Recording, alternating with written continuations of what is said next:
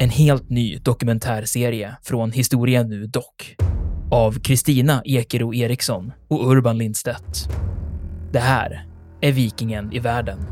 Vikingarna, de var inte något främmande folk. Sannolikt är det ett slags tempel, ett kulthus helt enkelt. Enligt legenden så är rykiderna skandinaver. Från skeppet och bränslet och slavinnan och hennes herre hade blivit till aska. Du hör dokumentären på historia.nu eller där poddar finns. Hey, it's Danny Pellegrino from Everything Iconic. Ready to upgrade your style game without blowing your budget? Check out Quince. They've got all the good stuff shirts and polos, activewear, and fine leather goods, all at 50 to 80% less than other high end brands. And the best part? They're all about safe, ethical, and responsible manufacturing. Get that luxury vibe without the luxury price tag. Hit up quince.com slash upgrade for free shipping and 365 day returns on your next order. That's quince.com slash upgrade. Millions of people have lost weight with personalized plans from Noom, like Evan, who can't stand salads and still lost 50 pounds. Salads, generally, for most people, are the easy button, right? For me, that wasn't an option. I never really was a salad guy. That's just not who I am. But Noom worked for me. Get your personalized plan today at Noom.com. Real Noom user compensated to provide their story. In four weeks, the typical Noom user can expect to lose one to two pounds per week. Individual results may vary. Quality sleep is essential. That's why the Sleep Number Smart Bed is designed for your ever evolving sleep needs. Need a bed that's firmer or softer on either side? Helps you sleep at a comfortable temperature? Sleep Number Smart Beds let you individualize your comfort so you sleep better together. JD Power ranks Sleep Number number 1 in customer satisfaction with mattresses purchased in-store. And now save 40% on the Sleep Number limited edition Smart Bed for a limited time. For JD Power 2023 award information, visit jdpower.com/awards. Only at Sleep Number stores or sleepnumber.com. Jo, och då kan vi påminna det som du, du eh, eh, hänvisar till här, det är ju Luthers reformation och att det finns en, en splittring bland de kristna rikena. Och precis som du säger här, så ett av resultaten här som vi kommer att återkomma till kring, kring efter det här Lepanto, det är ju just det där att här får man ju en symbol som samlar kristenheten, eller rättare sagt den katolska kristenheten. Och att Filip den andre kan hävda att han är den främste, den främste katolske kristen, den, den, den främste beskyddaren av den katolska kristna kyrkan och religionen.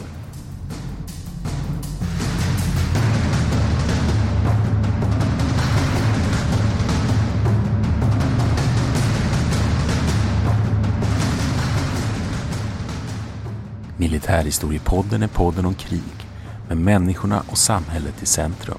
Programledare är Martin Hårdstedt, professor i historia vid Umeå universitet och Peter Bennesved, doktorand i idéhistoria vid Umeå universitet. Podden ges ut av förlaget Historiska Media. Välkomna till Militärhistoriepodden. Jag heter Martin Nordstedt. Ja, jag heter Peter Bennesved. Och idag är temat Lepanto 1571 och då kan vi väl säga det direkt att det här är väl i ganska stor utsträckning inspirerat av det program vi gjorde om Malta. Precis, det är fortsättning kan man säga. 1565, precis en fortsättning. Så vi inspirerades att, att fortsätta. Och vad är det vi ska prata om idag? Ja, det som väl brukar anses vara ett av världens största sjöslag generellt. Men mm. inte minst då det största mellan icke-segelfartyg och det är väl en sanning med modifikation mellan galärflottor, så kan man väl enkelt säga. Det jämförs ju ibland med salamis. Precis, salamis, eh, det antika alltså, slaget. Ja, mellan, det, in, mellan... Inte, det, lät, det, lät, det lät som jag uttalar som en eh, melanesisk korv. Faktiskt, salam. salam, salam. Salamis är det kanske. Ja. ja. Eh, men då ska vi väl säga så här att det som är fram, man hittar ibland information som säger att detta skulle då vara det sista verkligt stora slaget och där måste vi ju kasta in en brasklapp direkt därför att vi har ju gjort ett avsnitt om Svensksund. Som ju utkämpas faktiskt 1790 som ju är definitivt mellan galärflottor. Men det kan ju hända kanske att i ett europeiskt perspektiv så glömmer man bort det som händer uppe i, i Norden. Men vi har väl anledning att lite komma tillbaks till det här. Mm. Men ska vi ta lite bakgrund? Jag tycker vi kan börja i den ändan. Absolut. Eh, och det är ju så då att den där osmanska expansionen i Medelhavet är ju ett, ett stort problem för de kristna rikena. Och det som är på tapeten då 1571 det är ju att eh, venetianerna eller republiken Venedig har ju Cypern och osmanen har belägrat och intagit Cypern. Och man bestämmer sig från de här kristna rikena då i, i, i västra delen av, kring Medelhavet att vi måste göra motattack och försöka återta Cypern. Det ska man väl kunna säga är ram, ramberättelsen här. Man kan tillägga det här med ottomanerna har ju lite speciella förutsättningar. Det är att eh, det är, det är anledningen till att man ger sig i, eh, i kast med Cypern är ju också en del av deras pågående expansionspolitik där egentligen en ny, en ny sultan, då, en ny härskare, ska eh, fortsätta expandera riket och utsmycka alla de här fina moskéerna de har, och skjuta hem rikedomarna. Så det finns en sån, eh, det finns en sån här expansionslogik som är ganska påminner ganska mycket om eh, hur romarriket eh, etablerade sig under några eh, årtusenden tidigare egentligen. Så det finns en sån ja, motivet är det, dels att, dels att etablera sig i Medelhavet och få liksom en brygga utåt, men också det här eh, inompolitiska. Ja, det, och sen det som hägrar är ju att kontrollera handel. Det är ju det som är viktigt här. Och de kristna rikena kämpar ju väldigt mycket med just den här störningen av handeln. Eh, och tar man till exempel Spanien som är en stor aktör vid den här tiden, med Filip den andre, så ju framförallt så vill han ju komma åt Nordafrikas kust och sjöröveriet där som ju är ett stort problem för den kristna handeln. Eh, sen finns det naturligtvis en dimension till att förutom det här att det handlar om handeln och sjöfarten så finns det ju också en, en hela tiden en latent tryck på Västeuropa från osmanerna att man också kan tänka sig en erövring av, av landområden. Att man kryper nära och, och här kan man ju konstatera att vi har, har ju belägring av Wien bland annat 1529. Där ju västmakterna handgripligen får, får värja sig framför sina, sina stadsportar.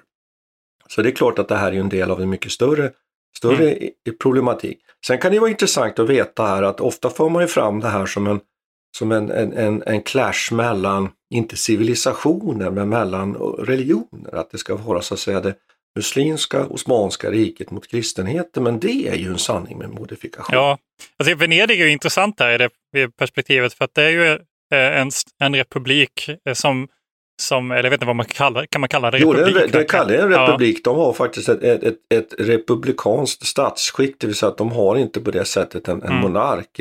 Han, så småningom utvecklas ju den där republiken och det blir nästan monarkliknande, men de har liksom ett, en valprocess ja. där man väljer en, en ledning och ett organ som leder den här Venedig. Och det är ju en handelsrepublik.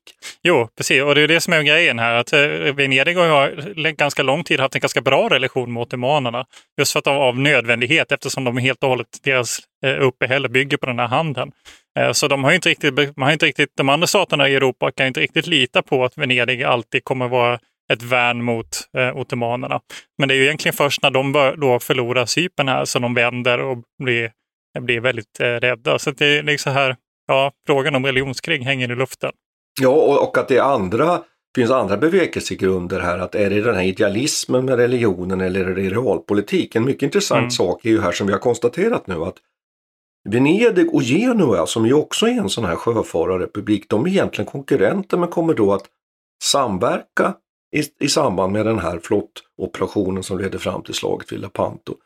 Spanien finns med och med Spanien kommer också bland sådana områden som kungariket Sicilien och också Neapel. Vi ska inte reda ut det där i detalj för det är väldigt, väldigt komplicerat. Däremot är inte tysk-romerska riket direkt inblandat. Mm. Och inte heller, vilket är jätteintressant, Frankrike som ju är en katolskt rike. Mm.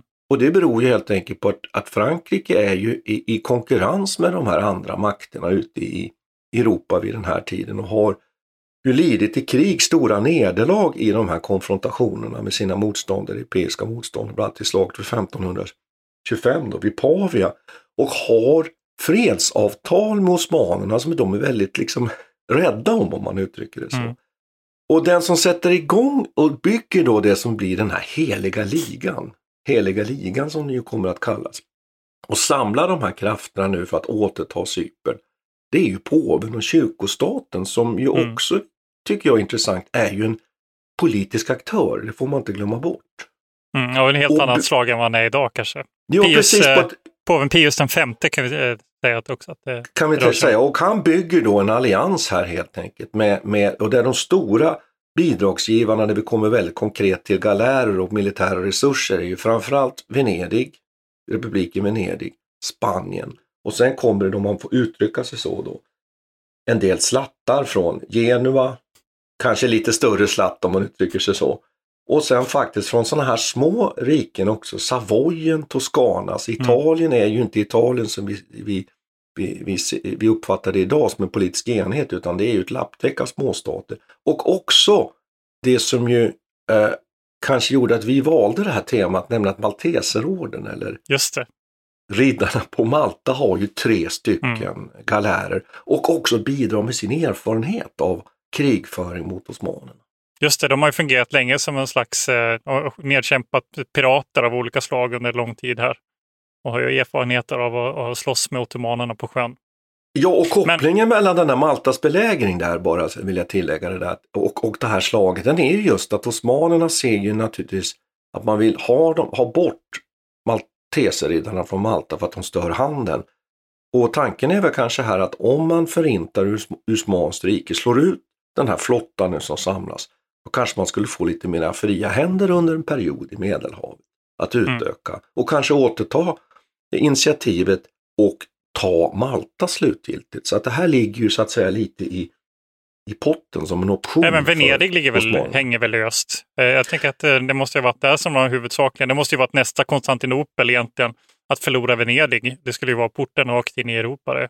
Ja precis och sen är det mm. väl i och för sig frågan om, om osmanerna hade de resurserna eh, och viljan att anfalla direkt det här eh, venetianska området så att säga uppe i norra nordöstra Italien. Men det är väl en annan fråga. Men visst alltså, det finns med här. Så mm. det är viktigt att ha, tycker jag, den här stora bilden av maktpolitik.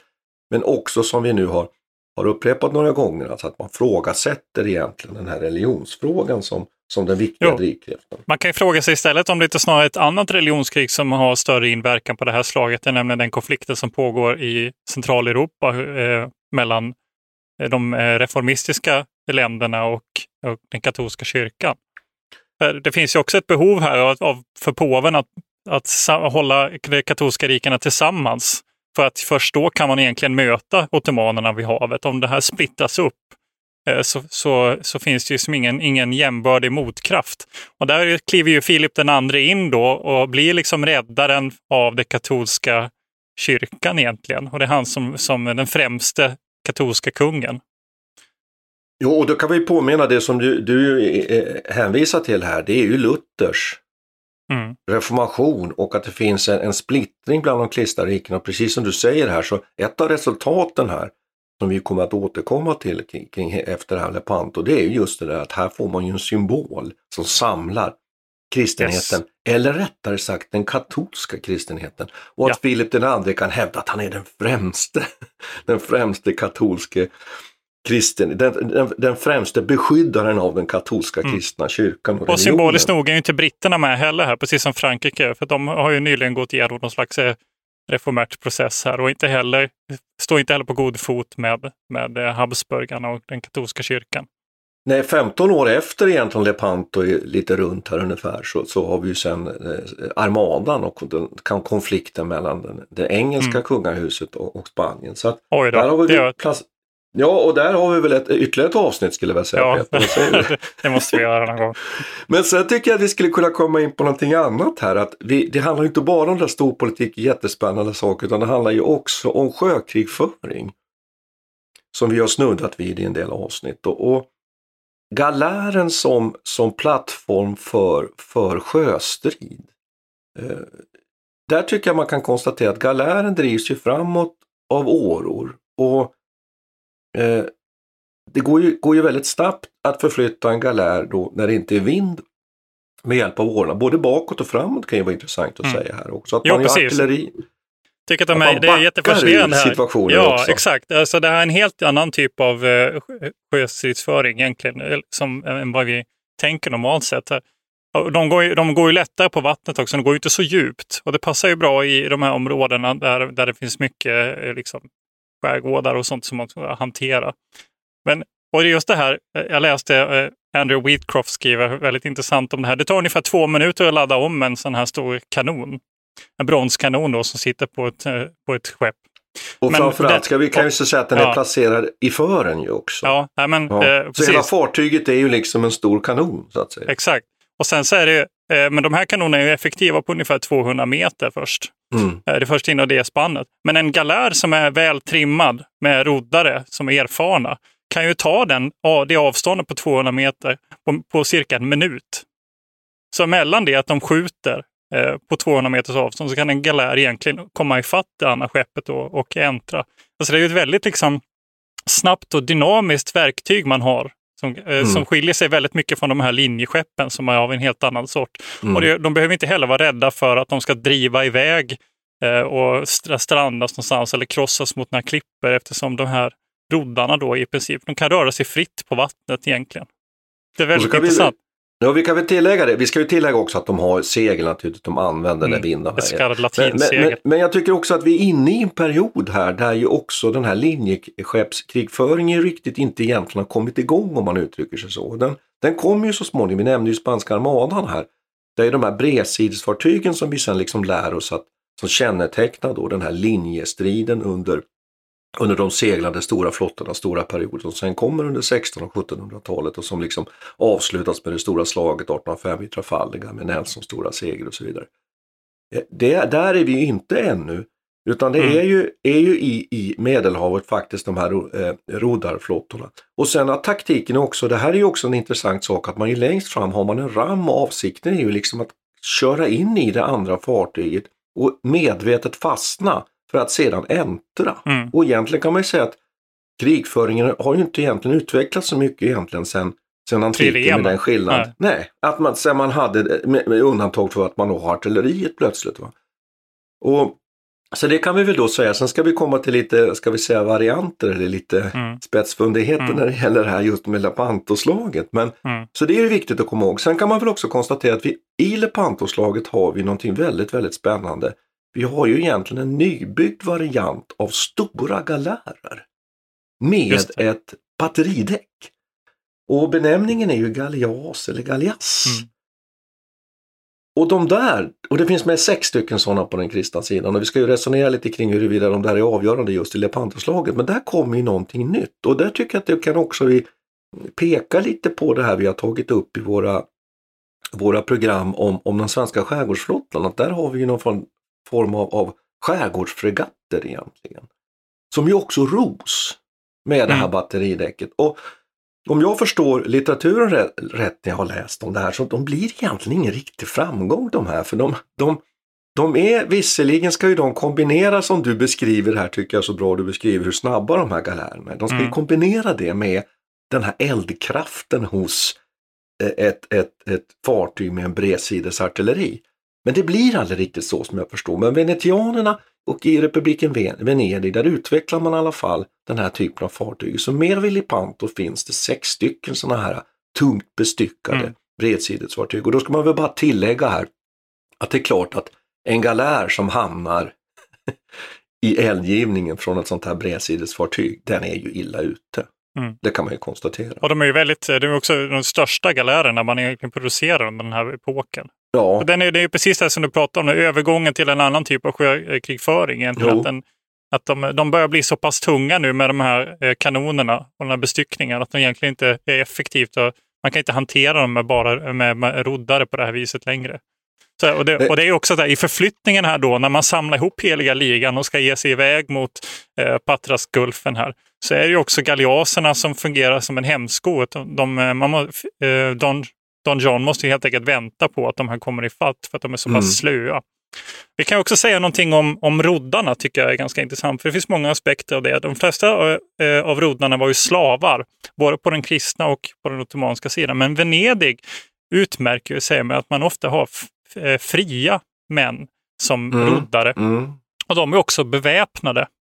Eh, Så att Venedig har ju det här för, eh, vad ska man säga, övertaget där. då. Ja, övertaget ja. Men att när man väl äntrar sen så kan man också använda eh, i alla fall hälften av sina roddare då som har kanske ett kort svärd och en, ett spjut eller någonting som kan användas för, för striden. Och man använder också de här roddarna som en slags, man kan frige den andra sidans slavar och använda dem mot sin fiende. För många av de eh, roddarna på den ottomanska sidan är ju slavar som har tagits då i tidigare strider med de kristna. Så en väldigt stor andel av dessa är ju kristna. Så man, eh, och det här är, är ju någonting som, som lyfts fram i litteraturen. Men jag tänker, jag tänker en sak där som jag, jag funderar lite på. Och det är ju att eh, du säger att de är slavar på den kristna sidan. Som, som, jag förstår, som jag förstår så diskuterar man ju huruvida de var slavar eller om de var brottslingar. Att de inte var slavar i den meningen att de var, var tagna och ja, hade sålts på marknad. Men men det där, nu ska vi säga, nu ska vi vara ärliga, både du och jag vet ju det här, att det, här, det där är ju en sak som, som jag tycker är väldigt svår att utläsa faktiskt i den forskning som man gjort här. Mm. Det kan vi väl, tycker jag, egentligen ha bara kort resonemang kring. att Det är ju väldigt svårt egentligen att, att i efterhand veta saker exakt mm. om vad det händer här. Det är ju ett kaos som utbryter, nu pratar jag om händelseförloppet.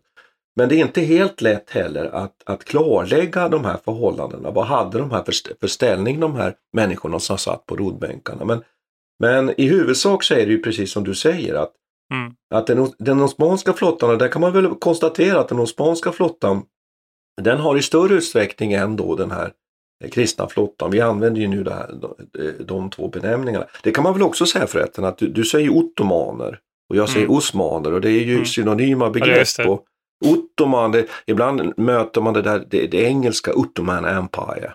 Medan jag okay. säger det osmanska. Men det är ju bara en detalj och det, det är gångbart båda två så kan det vara intressant då bara att, mm. att påpeka det för, för den mm. lyssnare som undrar lite varför. Men de är synonyma. Men, men, men jag kan bara säga det att osmanerna har också en, en ganska stort antal, ett 50-tal lite mindre små galärer med här också. Så att det är också ytterligare en fartygstyp. Så att det är inte så att alla är bara galärer här och galeaser, ja. utan det finns ju en del andra typer av fartyg med. De kallas i, i galioter va? och fustas. Galioter, ja, precis.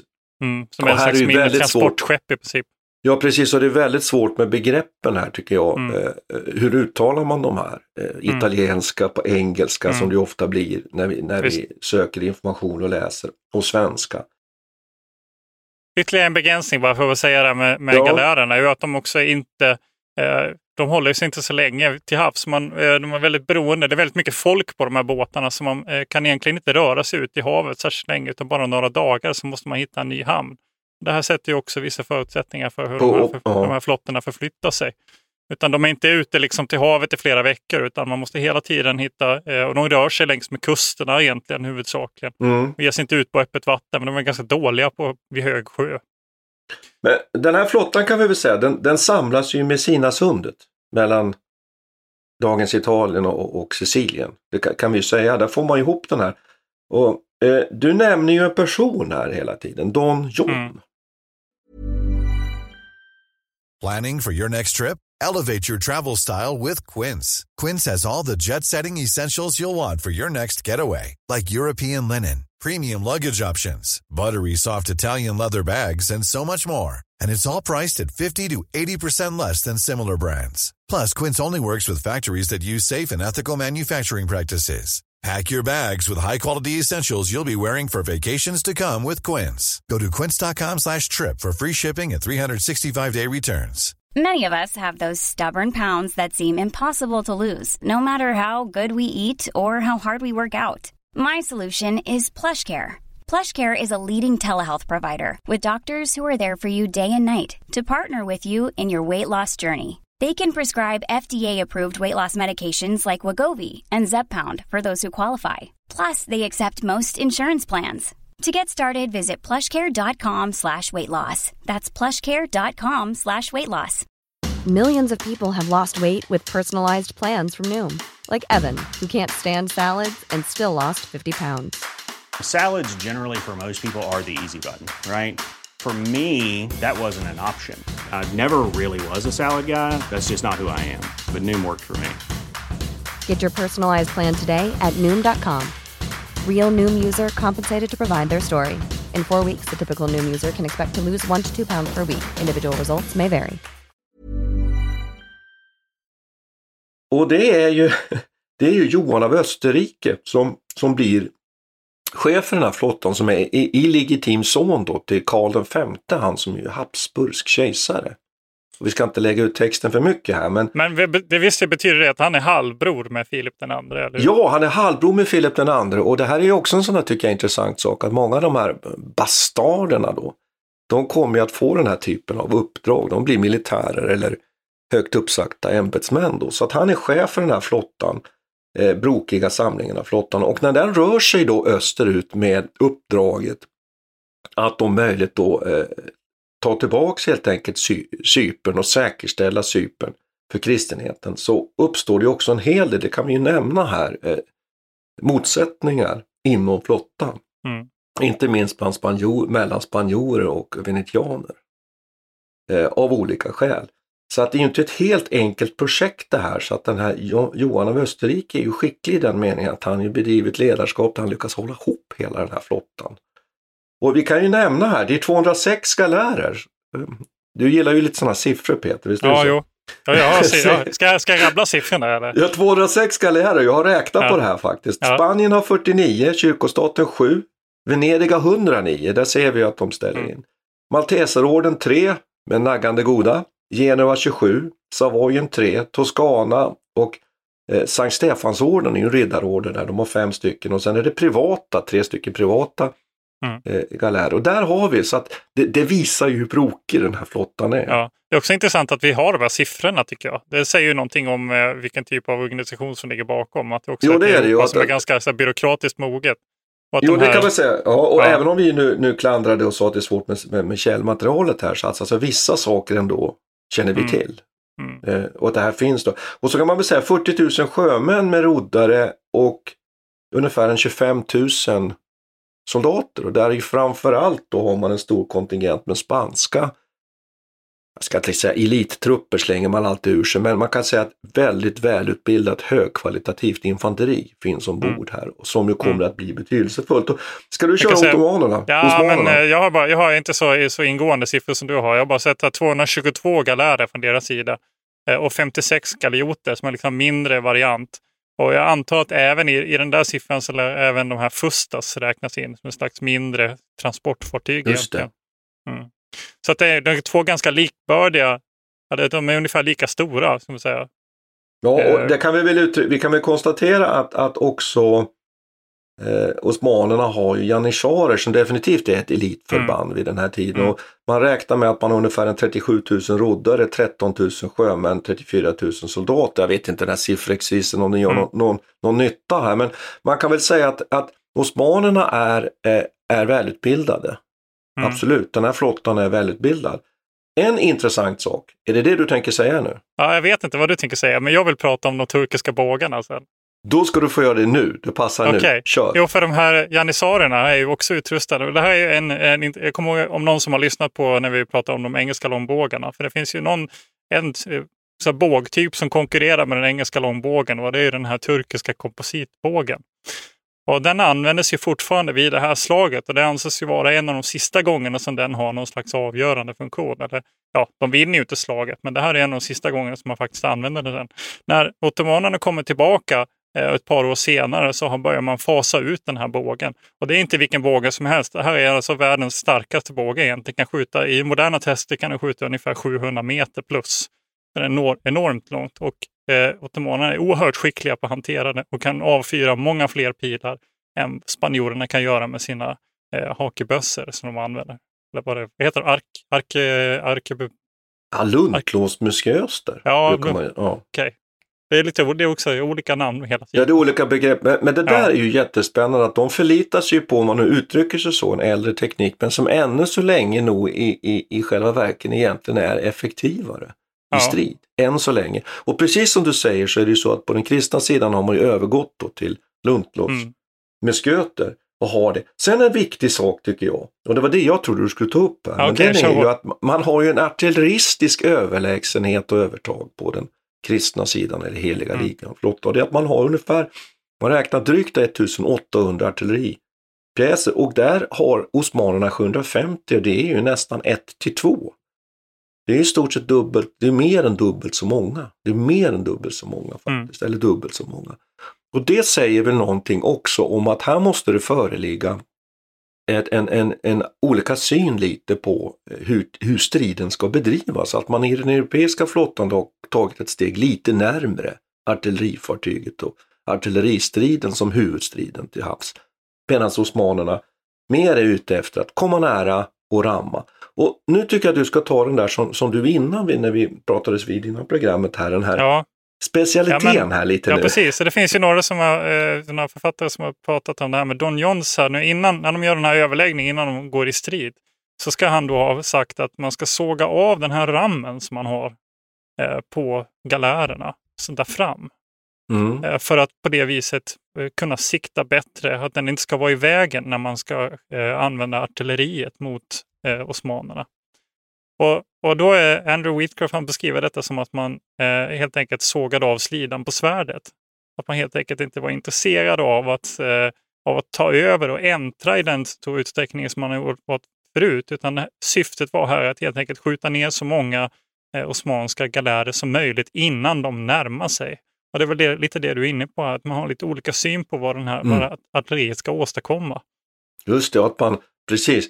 Och, och nu är vi ju inne på det där som jag ju släppte lite tidigare här, det här med melé. Som jag tycker ändå Mm. vi kan nämna, att, att, just det här melé-krigföringen till havs, det handlar ju helt enkelt om att man äntrar och egentligen att sjökrigföringen blir egentligen landkrigföring på vattnet om man Ja. uttrycker sig så.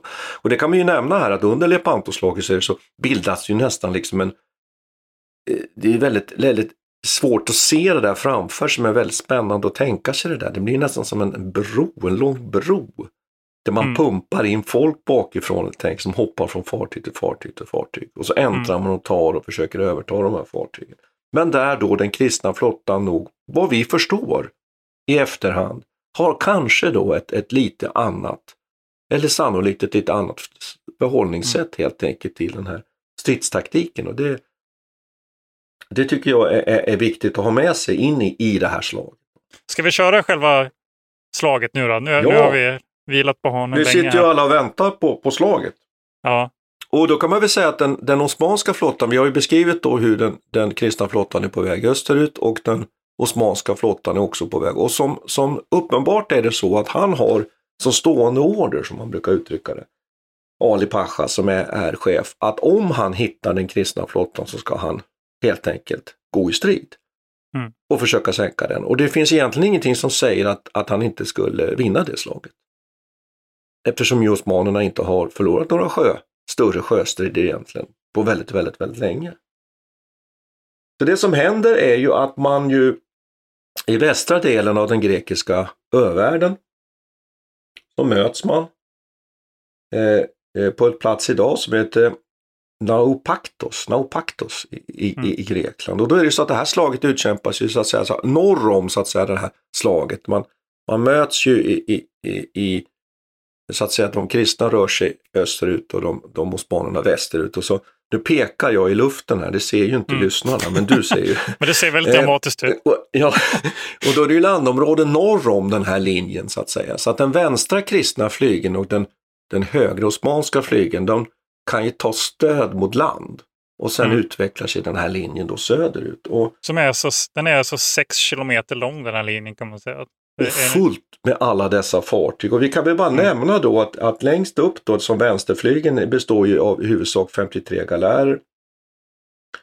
Eh, och eh, venetianer kan ju sägas då. Eh, Eh, Barambargio är ju chef där uppe och han möter då eh, den osmanska delen, högerflygen under Sirocco.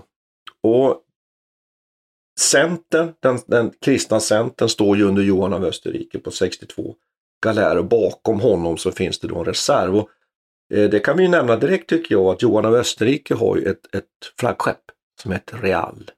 Som för då det här mycket speciella baneret som man har, har sytt och tillverkat för heliga som vi finns kvar än idag.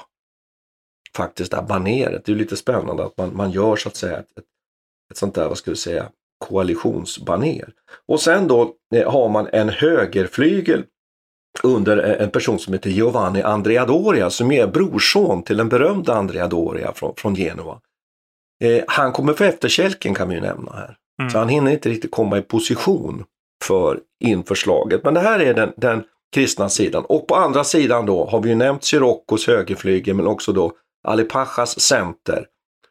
Och sen en lite lättare kan man väl säga eh, Osmansk vänsterflygel. Men i huvudsak så är det ju två flottor som är uppdelade i, i, i två flyglar och en center som nu möter varandra.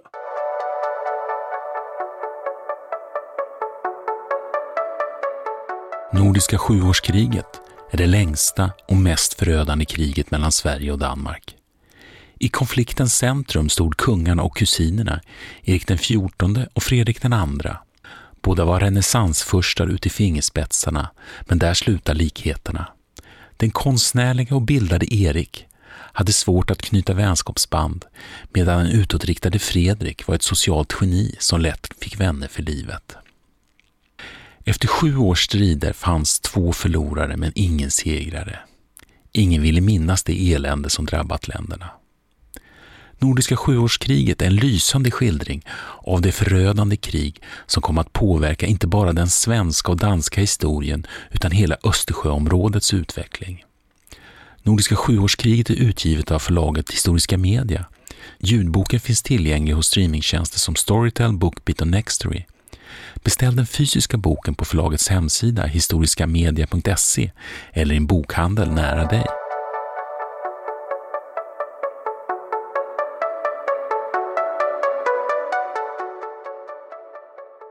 Jag säga de galeaserna också, alltså varje, då, ja. varje del av de här på den kristna sidan har alltså två galeaser var egentligen som, som står framför linjen, som är utplacerade.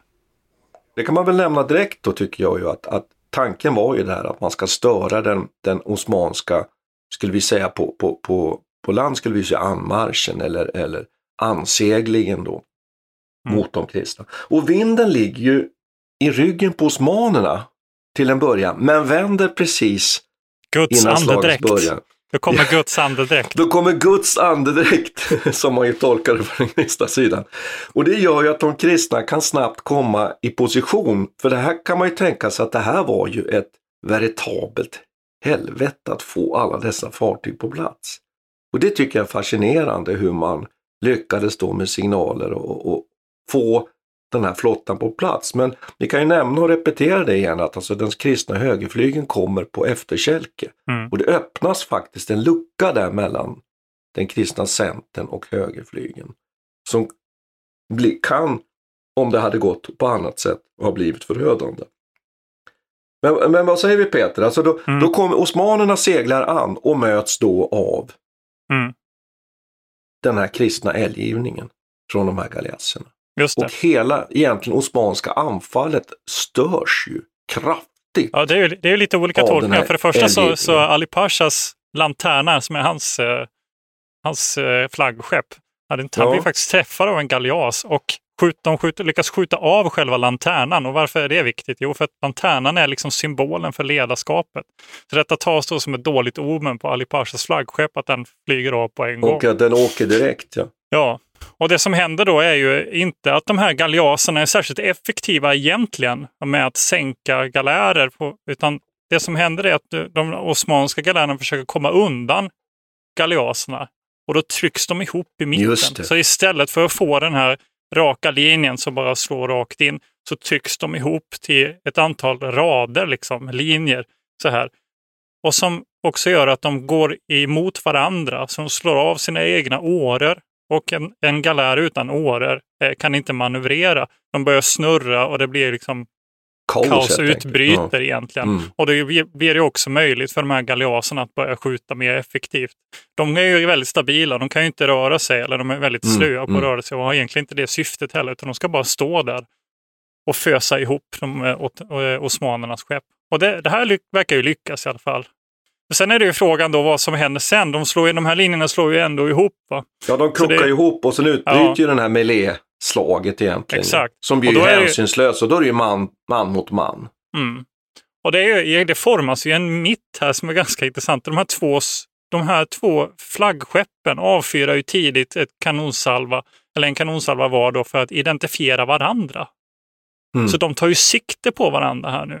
Eller Johan av Habsburg, och, eller Don John då, som jag kallar honom, och Ali Johan av Pasha. Österrike. Det är så jävla ja, många namn. Ja, förlåt, just Kärt Österrike. barn har många namn. Ja, ja, kärt barn har många namn.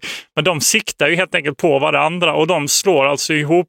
Och, och sen uppstår det ju som en slags eh, miljöstrid här då i mitten, bara en gröt av skepp. Kring Ja. de här två huvudkom... Ja. Och som jag, som jag förstår det, att, att litteraturen och ögonvittnen skildrar ju hur eh, Ali Pashas fartyg tränger in med sin ram i och de här kopplas ihop och sen håller faktiskt Realat på att bli faktiskt taget av osmanerna. Men genom ett motanfall då. Så Ja, det är flera motanfall. Flera även, motanfall. Även Lanterna blir taget ett par gånger får jag säga. Och sen så kommer nya då janissarer bakifrån via de här Fustas-skeppen som skeppas. Och de, Reserven som klättrar finns upp, bakom, Ja, ja. pumpas in. Och det de, eh, finns ju några fantastiska skildringar här. Ali Pasha då ska stå längst upp på sin lanterna, helt orörlig med sin pilbåge egentligen. Den här turkiska kompositbågen. Och, och ropar och skriker och skjuter lugnt och stilla. Han aktar sig inte ens för elden. Så. Han bara står där som en symbolisk gestalt. Eh, och medan då striden pågår. Och Don John är ju uppe på Lanterna eh, och strider tillsammans med sina, sina soldater. Det ska vara, lär, lär ha varit väldigt dramatiskt. Men sen händer ju det här då som är eh, omtvistat. Eller det finns egentligen två olika varianter här. Å ena sidan så finns ju den andra flygen som är närmare land här. Jag vet inte, Ja, vi det, det den får, om jag får komma in där ska jag bara säga att Ja, vi jag ska komma ihåg det att liksom striden startar ju på högerflygeln och sen hänger centern på. Så där vi befinner Ja. oss nu i det här skeendet nu så pågår ju ett, ett kaosslag mellan Ja. vänst, vänstra kristna flygeln, högra osmanska flygeln och så Mm. den kristna center och den osmanska centern. Just det. Ska vi säga vad som hände här uppe? Det första flygen ja, då som... ja. Och de försöker ju, alltså, de försöker ju ottomanerna här då, eller osmanerna försöker egentligen överflygla den kristna. Och komma in mellan land ja, och de Ja. kristna fartygen där ja. Och det lyckas de ju med. Jo. Faktiskt. Men så är det ju, eh, och det ser ganska dåligt ut. Men så är ju den här, eh, var han venetian eller? Eh, Ja, han var venetian, Antonio. Ja. Colonna. Mm. Det gör han ju en intressant manöver här då. Att han helt enkelt svänger upp den kristna flygen och pressar in. Istället för att liksom acceptera för så här överflygningen så svänger han hela sin, ser, hela sin grupp och pressar in osmanerna mot land. Mm. Så han mosar dem egentligen bara rakt mot land. Då är frågan om det här är det som är avgörande för den här striden. Det är frågan, är- och det vi kan ja. nämna här är att båda de här befälhavarna, den, den kristna befälhavaren och den venetianska befälhavaren för, för den kristna vänsterflygen, han kommer att stupa. Mm. Och även Sirocco. Så att vi ska komma åt befälhavaren här. Och Ali Pasha stupar ju sen också. Ja. Så är det ju. Och det, det, det kan man ju diskutera hur betydelsefullt det där är att Mm. helt enkelt överchefen för hela flottan plötsligt stupar man tappar. Men ska vi gå vidare längre söderut? För vi har Ja. ju en, en del av den här, vad ska vi kalla det för, det är ju inte slagfält. Det här är ju alltid jättestort problem med, vad kallar man det för nu då? Eller havsytan där den här striden pågår. Och det är ju den kristna högerflygeln som inte riktigt hinner upp och där osmanerna hinner emellan. Men då räddas man ju av att man har reserver som kommer in och genomför ett motanfall mot de här smanerna som nu nöter på, på den kristna centerns högra del. Men Mm. det är spännande där är att osmanerna lyckas ju ändå Mm. ta och släpa med sig Malteserriddarnas Ja. flaggskepp och det är ju lite, vi är ju lite, vi är så fascinerade av de där Malteserriddarna så det är Ja. ju lite spännande här tycker jag, att, som en detalj i slaget. Precis, det är egentligen den enda stora krigsbytet som de får med sig och det är han Ulrich Pasha då som, som man kan ju, man kan ju fråga sig om han eh, vek undan för tidigt eller om Mm. han liksom var realistisk här. Och sen den här, ja, den här Giovanni Andreadora då som för, som för befäl över den, den kristna högraflygeln, han, han tar ju ut svängen då och menar ju sen i efterhand att han gör det då för att han vill liksom undvika en överflygling från osmanerna. Ja. Medan hans befälhavare, underbefälhavare menar att han är feg den rackaren. Ja. Och att han inte vågar liksom gå i strid med, med osmanerna. Och här finns det väl, står väl liksom ord mot ord. Va? Men Mm. man kan väl säga att den här attacken som osmanerna får in då på den högra sidan av den kristna centern. Den hade kunnat också bli, det är ju flera saker här som hade kunnat vänt på hela den här striden. Mm. Men det lyckas man ju då alltså avvärja. Sen har vi en jätteintressant sak som du var inne på här. Den är ju att man friger ju de kristna slavarna snabbt Mm. så fort man kommer ombord på de osmanska fartygen. Och Framförallt skulle det här också- varit avgörande på den vänstra, den vänstra Ja, kristna precis. Att sidan. det, längst upp där mot land som vi beskrev, att där kanske det skulle ha varit en, en avgörande faktor. Så att det finns flera saker här som, som förefaller ha varit betydelsefulla. Men om man räknar ihop hela det här, eh, får man väl säga egentliga kaotiska bedrövliga striden. Så räknar man med att alltså 117 osmanska galärer tas. Mm. Det är ju otrolig mängd. Det är i stort sett hälften. Eh, och att man sänker 50 stycken fartyg. 1000, 10 000 fångar och, och 30 000 stupade. Där som vanligt har vi mycket många olika siffror Mm. om man kollar i undersöker litteraturen. På den de kristna, kristna- sidan så förlorar man bara 13 skepp egentligen. Ja, Varav ett och- då är Malteserriddarnas flaggskepp. Ja, alltså flaggskepp och sen att man räknar med ungefär en 7500 eh, döda. Och, så det är klart att eh, detta var en stor seger Mm. för heliga ligan. Och, och Jag tycker vi kan säga någonting, det här avgörandet också är ju det som ledde till den här, att den de Mm. osmanska skeppen bara, eller folk bara ger upp där helt enkelt, Mm. det blev kaos utbröt och, och så. Avgörande här som man tvistar om, det är ju huruvida det var Ali Pashas död. Som var betyd- som vi var inne på, hur viktig han, den var, Han ja. står, ju Mm. där, han står ju där uppe på sin på lanterna och då ska han tydligen ha blivit träffad av en rikoschett rakt i pannan. Okej. Off och bara stupar. Eh, och det är detta då som, som och det är frågan här huruvida är det Ali Pashas död, eh, plötsliga frånfälle som, som ger den här vändningen eller är det den kristna vänsterflygen här, vinsten över Mm. Skrocco? Eller, det ja, att man lyckas precis. Mm. avvärja anfallet på, på högerflygen, eh, att man fri och så vidare. Så att det finns flera olika orsaker. Mm. Eh, som vanligt. Eh, och en, en annan sak som jag tycker vi kan, om vi, om vi kommer in på liksom lite konsekvenser och saker som har Mm. att göra med slaget, är ju dels tycker jag man kan nämna ju faktiskt att en av världshistoriens stora litter, litterära författare, Cervantes, Cervantes.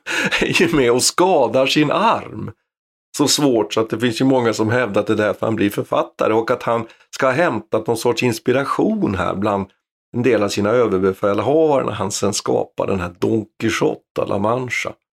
Mm. Som ju är för övrigt en fantastisk bok och, som man ska läsa för man lär sig väldigt mycket om, om, om Spanien under, under 1500-talet när man läser det. Men det tycker jag är spännande att komma med att han är med här vid Lepanto. Mm. Annars var ju vi inne på någonting redan inledningsvis här att det här, det här slaget det får ju enormt eko i hela kristenheten naturligtvis. Det är den första segern egentligen på väldigt, väldigt länge. Det är en seger till havs. Och hela det här symbolvärdet går ju inte att underskatta. Så många författare och historiker menar att det är där vi ska se den stora betydelsen av Lepantoslaget. Därför rent, i rent praktiska termer så är det klart att de nedgör ju den- ottomanska flottan, men den bygger de upp bara på egentligen sex månader har man byggt 150 nya galärer. Jo, så Ja. 1572 har man ju egentligen en ny flotta. Så Ja, det går inte exakt. att säga att man krossar Nej. den osmanska Och Vene- eh, sjö, Venedigs- sjökrigföringen på något sätt. Ja, precis. Och, och Venedigs förlust av Cypern står ju kvar. Ja, det inte så kvar. de, de vinner ju aldrig tillbaka Cypern, trots den här stora... Det är så man hävdar på Ja. osmansk sida, säger man ju det att det spelar ingen roll för oss. Titta, vi har bytt en ny flotta, men vi har däremot Mm. tagit Cypern. Och det har mycket, mycket större betydelse i det stora hela. Så att sen, sen alla de här slutsatserna som många historiker har velat dra av, av olika skäl och försökt att argumentera för det. Eh, att det skulle på något sätt ha varit eh, en, ett stopp för den osmanska expansionen västerut och så vidare. Det, det, det är ju mycket, mycket, mycket mer tveksamt, är min Mm. uppfattning. Vi ska Mm. komma ihåg att osmanerna belägrar ju Wien så sent som 1683. Och osmanerna finns ju fortfarande kvar.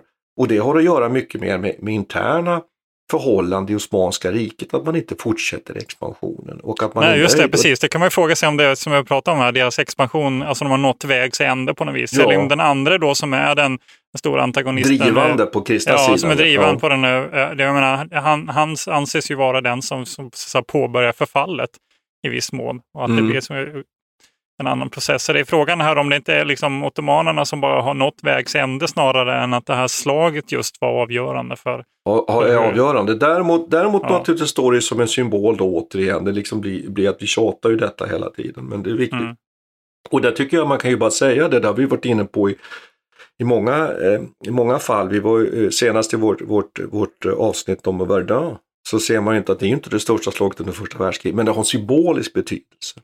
Och andra betydelser naturligtvis. Men att det är viktigt ofta med den symboliken och att slag ju sällan har den där avgörande betydelsen i världshistorien. Eller att man mm. åtminstone kan väldigt starkt ifrågasätta det, att enskilda sådana där händelser.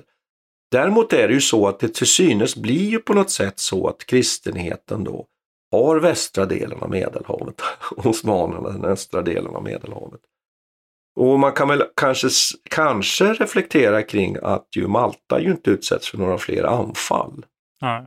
Och det, det, är ju möjligt att det har att göra med, med den här sjöstriden. Det, det, och Venedig slutar ju så småningom också en separat fred med osmanerna. Precis. Med, med osmanerna, precis. Ja. Och sen fortsätter osmanerna att både hota Västeuropa, har vi redan nämnt, men också vara en bricka i det här europeiska stormaktsspelet. Mm. En annan sak tycker jag man kan resonera kring och återupprepa då att, att det är ju slutet på något sätt. På något sätt är ju detta slutet på galärerna som hu huvudstridsfartygstypen i Medelhavet. Det kan man ju säga. Definitivt, att det är sista gången en sån här och det, det har vi redan nämnt. Va? Men att den här tekniken ju lever kvar, det måste ju vi som, som svenskar upp, upp, återupprepa hela tiden här. Att i den svenska skärgårdsflottan och det, det tycker mm. jag är, är viktigt att upprepa faktiskt. Mm. Ja, vad säger du? Ja, jag tycker nog faktiskt att vi har rätt ut det här ganska bra. Ja, vi har inte, vi har inte nämnt Brodell än. Du måste ju dra det här Vi måste på. nämna Brodell. Ja, det finns Precis. ju en väldigt känd, eh, jag vet inte om eh, lyssnarna känner till honom, men det finns ju en väldigt känd historiker som heter Fernand Brodell, en fransman, som har eh, skrivit en väldigt känd bok som heter eh, Medelhavet och Filip den andres tid. Just det. Och han är ju en av dem som, kommer ihåg att du nämnde det när vi pratade om Lepanto, att det är ett återkommande tema på de här militärhistoriska konferenserna. Och just den här frågan huruvida det spelar en roll. Jag kan ju fylla slaget. på och säga det att ja. när man åker på de här världsmilitärhistorikerkonferenserna faktiskt, och då mm. är det nästan lite, nu, nu raljerar jag ju kanske lite här, men det är alltid något föredrag om Lepanto. Och det hela mm. går ju ut på att ofta är det någon entusiastisk person från något med kristet medelhavsland som liksom berättar om Lepanto-stridens mm. enorma betydelse. Så att det lever ju fortfarande kvar det här Lepanto-spöket på något sätt som en, en mm. händelse som har väldigt stor betydelse. Och den du är ju inne på nu här, Brodell, den här Just, boken, det är han som där... sätter igång den här diskussionen under 1900-talet som plockar upp det här återigen. Uh, och han, han uh, i sin tredje del då i det här stora verket så pratar han, han, han bara beskriver så, så att säga händelsehistoria. Mm. Är han nästan lite raljant. Han var lite så här, ja, och det här spelar ju ingen roll. Nej, precis. Och, och det är ju därför att han har ju en syn på historien där den då liksom bara är som en som en ocean som sakta rör sig framåt och han, han skriver ju den här boken, det är ju flera hundra år han rör sig över. Och Medelhavet är ju nästan som ett subjekt, som en person. Som, det, det är väldigt mm. fascinerande och att, att den där, de här slagen är bara som krusningar på historiens vattenspegel och där måste jag ju säga att där är jag ju inte överens med Brodell. Därför Nej. att så är det ju inte utan klart att slagen och krigen har, har stor betydelse. Att kunna kasta, dels faktiskt kunna kasta historien i olika riktningar om man uttrycker sig så. Men framförallt, det är, ju, det är ju händelser som påverkar den enskilde individen och där blir det ju lätt om man har den här synen som Brodell på att man, det blir liksom på något sätt liksom helt känslolöst utan mm. empati överhuvudtaget. Jag menar, det här dör ju människor, de kämpar, de slåss, de finns med, det är dramatiskt. Och jag tycker att, att historia och, och våran, våran utläggningar om militärhistoria, den ska ju handla om också hur människor upplever och uppfattar de här striderna och vilka konsekvenser mm. de får för den enskilde individen. Det, det var väl det, det, var nästan ett ja. brandtal nu Peter. Ja, det var, fint. Det var fint Martin. Men ska det, vi, det känns som att ska vi sluta när det är ja, som jag tror bäst? Det, jag tror det, jag tror det. Och vi, har, vi, vi slutar väl på traditionellt vis då. Då tackar ja. jag dig Peter här för, ja, för dina insatser tack. idag. Ja, men tack du. Tack ska vi ha. Ja, på återseende. Vi tackar historikern Martin Hårdstedt och idéhistorikern Peter Bennesved, bägge verksamma vid Umeå universitet. Militärhistoriepodden ges ut av bokförlaget Historiska Media. Producent är Urban Lindstedt.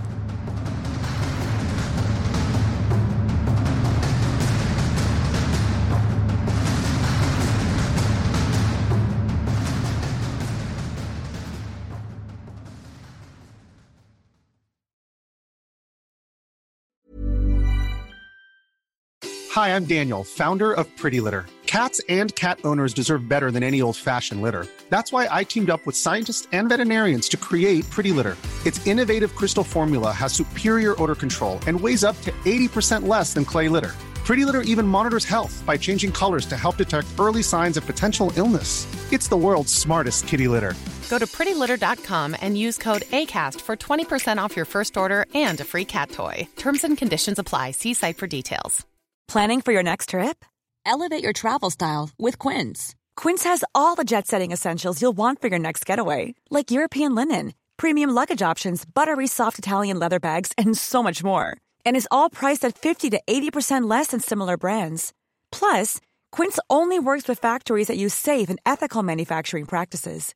Pack your bags with high-quality essentials you'll be wearing for vacations to come with Quince. Go to quince.com slash pack for free shipping and 365-day returns. Mom deserves the best, and there's no better place to shop for Mother's Day than Whole Foods Market. They're your destination for unbeatable savings, from premium gifts to show-stopping flowers and irresistible desserts. Start by saving 33% with Prime on all body care and candles. Then get a 15-stem bunch of tulips for just $9.99 each with Prime. Round out Mom's menu with festive rosé, irresistible berry chantilly cake, and more special treats. Come celebrate Mother's Day at Whole Foods Market.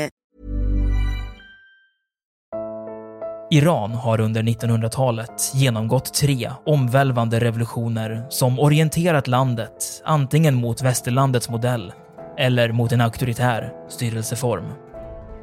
Idag pågår en social revolution i landet som vänder sig mot det islamistiska styret och vars anhängare har Europa och väst som förebilder. I en viktig bok ger idéhistorikern Mohammad Faslashemi en djupare förståelse för dagens dramatiska händelseutveckling. Iran mellan tre revolutioner är utgiven av förlaget Historiska Media. Beställ den fysiska boken på förlagets hemsida historiskamedia.se eller köp den i en bokhandel nära dig.